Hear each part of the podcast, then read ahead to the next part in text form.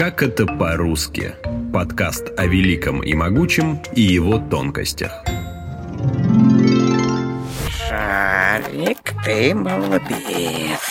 Неправильно это. Если бланк поздравительный, адресата сначала поздравить надо. Ну, хорошо, хорошо. Поздравляю тебя, Шарик. Ты балбес. А дальше чего писать? Обычно про погоду пишут. Погода, погода у нас хорошая.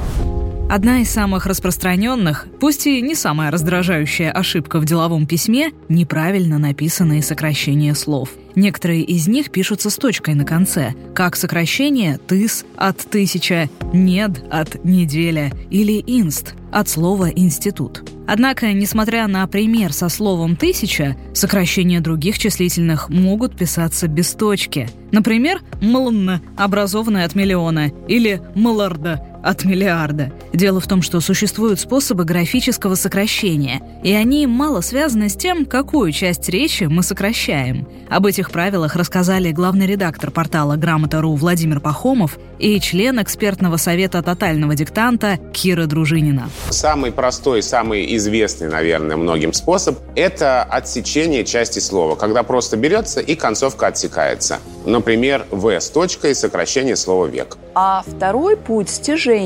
Мы выкидываем буквы из середины слова, начальные и конечные оставляем. Например, ин, дефис, институт или всем знакомая физра, физкультура. В таких случаях пропущенные буквы обозначаются дефисом и никакая точка не нужна. А еще дефисом соединяются первые буквы частей сложного слова. Например, ж. дефис д. железнодорожный или с. дефис х. сельскохозяйственный. Вот здесь уже после каждой из букв в составе сокращения ставится точка. Иногда при сокращении не только часть слова отсекается, но и из оставшейся части пропадают какие-то буквы. Ну, так устроено, например, сокращение слова «вокзал» – «вкз». Точка. Часть слова отсечена, и еще из оставшейся части пропала буква «о». Но это еще не все. Сокращения могут быть оформлены с помощью косой черты. Да, обычно косая черта или слэш используются при сокращении словосочетаний, реже сложных слов. Например, а слэш я – абонентский ящик или В слэш О – вечернее отделение. Это сокращение словосочетаний. А, например, А слэш П – аэропорт или К слэш Т – кинотеатр. Это сокращение сложных слов. В таких случаях точки после сокращения опять не ставятся. Сокращение «тыс» относится к отсечению, поэтому на конце правильно писать точку. А сокращения от миллиона и миллиарда близки к стяжению. В них не пишутся гласные буквы, но остаются все согласные. Первая и последняя буквы несокращенных миллиона и миллиарда остаются на месте, а значит и точка в конце не нужна. Я бы тоже от миллиона не отказался. А зачем тебе миллион? Да что ты будешь с ним делать? Я не знаю, что мне без миллиона делать. А с миллионом мы как-нибудь разберемся, да, Шмак? Да, Тань. Огромную боль и горячие споры вызывает местоимение «вы» в деловой переписке. С прописной или строчной – Отчасти это дело вкуса. «Вы» с большой буквы не будет ошибкой, если это переписка с одним человеком. Также для успешной коммуникации стоит учитывать, как предпочитает писать «вы» сам собеседник и его статус. Если он занимает более высокую позицию по отношению к вам, написание «вы» с заглавной буквы также не будет ошибкой. Однозначно неправильно писать «вы» с заглавной буквы, когда это обращение к группе лиц. Например, в письме нескольким коллегам или партнерам «Вы» должно быть написано только со строчной. А почему это ты мне говоришь «вы»? А почему это вы говорите мне «ты»? Мне и моему другу. Нас это шокирует.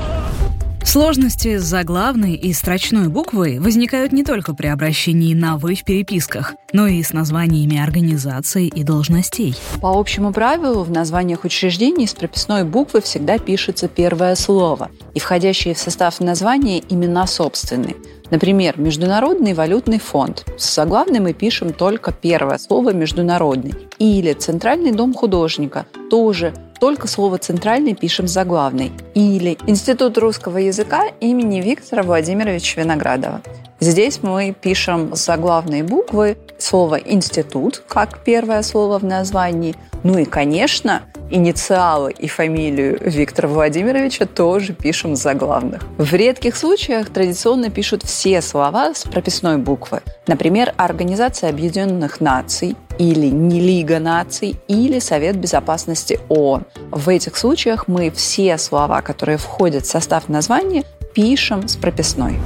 Часто возникают ошибки при написании прилагательных. По правилу, прилагательные должны быть с заглавной буквы, если они стоят в начале названия учреждения, организации, административно-территориальной или географической единицы. Например, возьмем словосочетание «московский вокзал». Если мы говорим абстрактно об одном из десяти железнодорожных вокзалов Москвы, «московский» нужно писать с маленькой буквы. Однако, если речь идет об административно-территориальном названии, например, Московском вокзале в Санкт-Петербурге, «московский» пишется с большой буквы. Внимание встречающие. Пригородный электропоезд с сообщением Волховстрой, Санкт-Петербург прибывает на второй путь.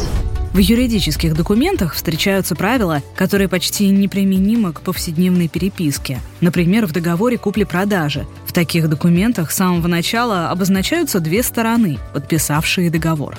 Иван Иванович Иванов, именуемый в дальнейшем продавец, и Петр Петрович Петров, именуемый в дальнейшем покупатель, заключили настоящий договор о ниже следующем. Почему в этом случае слова «покупатель» и «продавец» пишутся с заглавной буквы? Это происходит потому, что у прописной буквы есть еще одна функция – выделять слова или сочетания слов в особом стилистическом употреблении. Прежде всего, это нарицательные существительные, например, в контекстах, где им приписывается так называемый высокий смысл – родина, свобода, честь, учитель и так далее. Да, конечно, это то, что находится за рамками бизнес-контекста, но, кроме того, некоторые нарицательные существительные в официальных документах мы тоже пишем заглавные буквы после такой вот оговорки, что мы будем коротко использовать эту терминологию.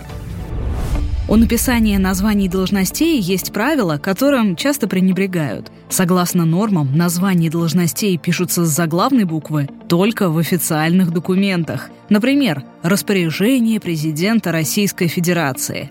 Но когда речь идет о публикациях СМИ, президент, мэр, премьер-министр и другие названия правильным будет писать с маленькой буквы.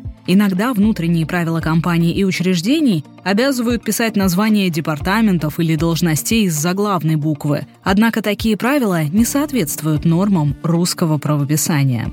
Я говорю правду, док. Ты должен мне поверить. Тогда скажи, гость из будущего. Кто будет президентом Соединенных Штатов в 85 году? Рональд Рейган. Рональд Рейган. Актер.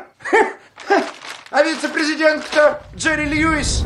Кроме нарушений норм правописания, в деловой переписке встречаются штампы, которые чаще всего используют либо для натужной вежливости, либо по незнанию, что это клише. Одно из самых распространенных и давно ставшее объектом для шуток – приветствие «доброго времени суток». Эта фраза – не строгое нарушение русского правописания. Однако, кроме клишированности, в ней все же есть ошибка – как объясняет лингвист Максим Крангаус в своей книге «Русский язык на грани нервного срыва», приветствие в русском языке используют чаще всего в именительном падеже «добрый вечер» или «добрый день», например. В родительном падеже, в котором употребляется «доброго времени суток», используются различные формы прощания, такие как «счастливого пути» или «удачи». Доброго времени суток, уважаемые! Ну-ну-ну-ну-ну-ну-ну! Еще один штамп, который можно часто встретить в деловой переписке, это фраза «с уважением» в конце. Во многих почтовых сервисах она ставится автоматически после набранного текста, вместе с именем отправителя. Почти всегда это можно поменять в настройках. Главное, за что эту фразу очень не любят – неискренность. Если в каждом письме ставить подпись с уважением, она просто теряет свою ценность, а иногда выглядит даже комично. И натужное «с уважением» больше похоже на издевку, как здесь. Дарья, вы не по адресу. Пишите в отдел маркетинга. До свидания. С уважением, Петр Петрович. К распространенным клише деловой переписки часто относят фразу «заранее спасибо». Чаще всего она ставится в конце письма. На первый взгляд, кажется, что такая благодарность – это обычная вежливость. На деле это относится к манипуляции. У получателя как будто не остается выбора – ответить отправителю или нет. Кроме того, благодарность человеку, который еще ничего не сделал в ответ, многими воспринимается как расшаркивание и все та же неискренность. Ты приходишь и говоришь, «Дон Корлеоне, мне нужна справедливость». Но ты не просишь с уважением, не предлагаешь дружбу, даже не думаешь обратиться ко мне крестным. К мавитонам деловой переписки относят слова-усилители. Это ряд слов, которые придают прилагательным существительным глаголам оценочное значение. Вместо «просим прислать документы» «очень просим прислать документы». Вместо «этот механизм работает» «этот механизм реально работает». Также к таким усилителям относят слова «всегда», «абсолютный», «крайне», «действительно», «безусловный». Этот список бесконечен, но все сводится к тому, что отправитель вместо нейтральной конкретики с фактами и цифрами старается произвести впечатление оценочными суждениями. Вот как выглядит такое предложение. Наши квалифицированные специалисты отремонтируют вашу технику в рекордно низкие сроки. Но можно сказать нейтральнее, дать больше информации и заинтересовать получателя. Мы заберем ваш телевизор из любой точки в пределах МКАД, отремонтируем и вернем вам. Диагностику мы проводим бесплатно, а ремонт будет стоить не больше 4000 рублей. В последние годы все чаще отмечают клише, связанные с надеждой на сотрудничество. Фразы «с надеждой на взаимовыгодное сотрудничество», «надеемся на долгосрочное сотрудничество» и другие синонимы – это лишнее дополнение. Отправитель ведь уже описал выше в тексте свое предложение. Эти фразы не несут дополнительной информации и больше похожи на манипуляцию и излишнюю вежливость.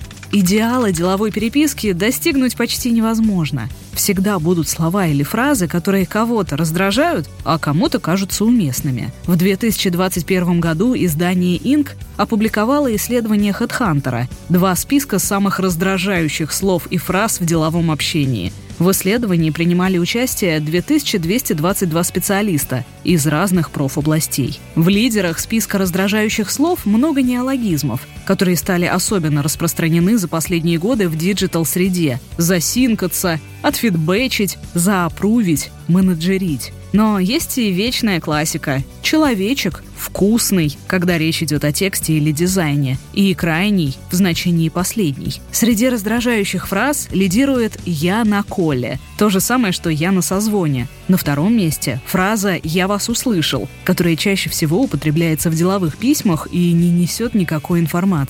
И третье место занимает выражение «ретроградный Меркурий», особенно если речь идет об объяснении рабочих задач. Для меня деньги бумага, для тебя свобода. На американскую мечту сегодня мода. К этой мечте стремишься ты работать роботом Ради бумажной мечты. Ты менеджер среднего звена Ты не работаешь под, ты работаешь на. Твой этот век, твоя компьютерная эра. Главное не человек, а его карьера Эпизод подготовлен при поддержке ежегодной просветительской акции «Тотальный диктант». О мифах, правилах пунктуации и распространенных ошибках можно послушать в выпуске подкаста «Как это по-русски» под заголовком «Больше запятых, не меньше запятых» и другие ложные правила пунктуации. Эпизод можно найти по заголовку на сайте РИА Новости или в агрегаторах. Ты работаешь в офисе. О май гад.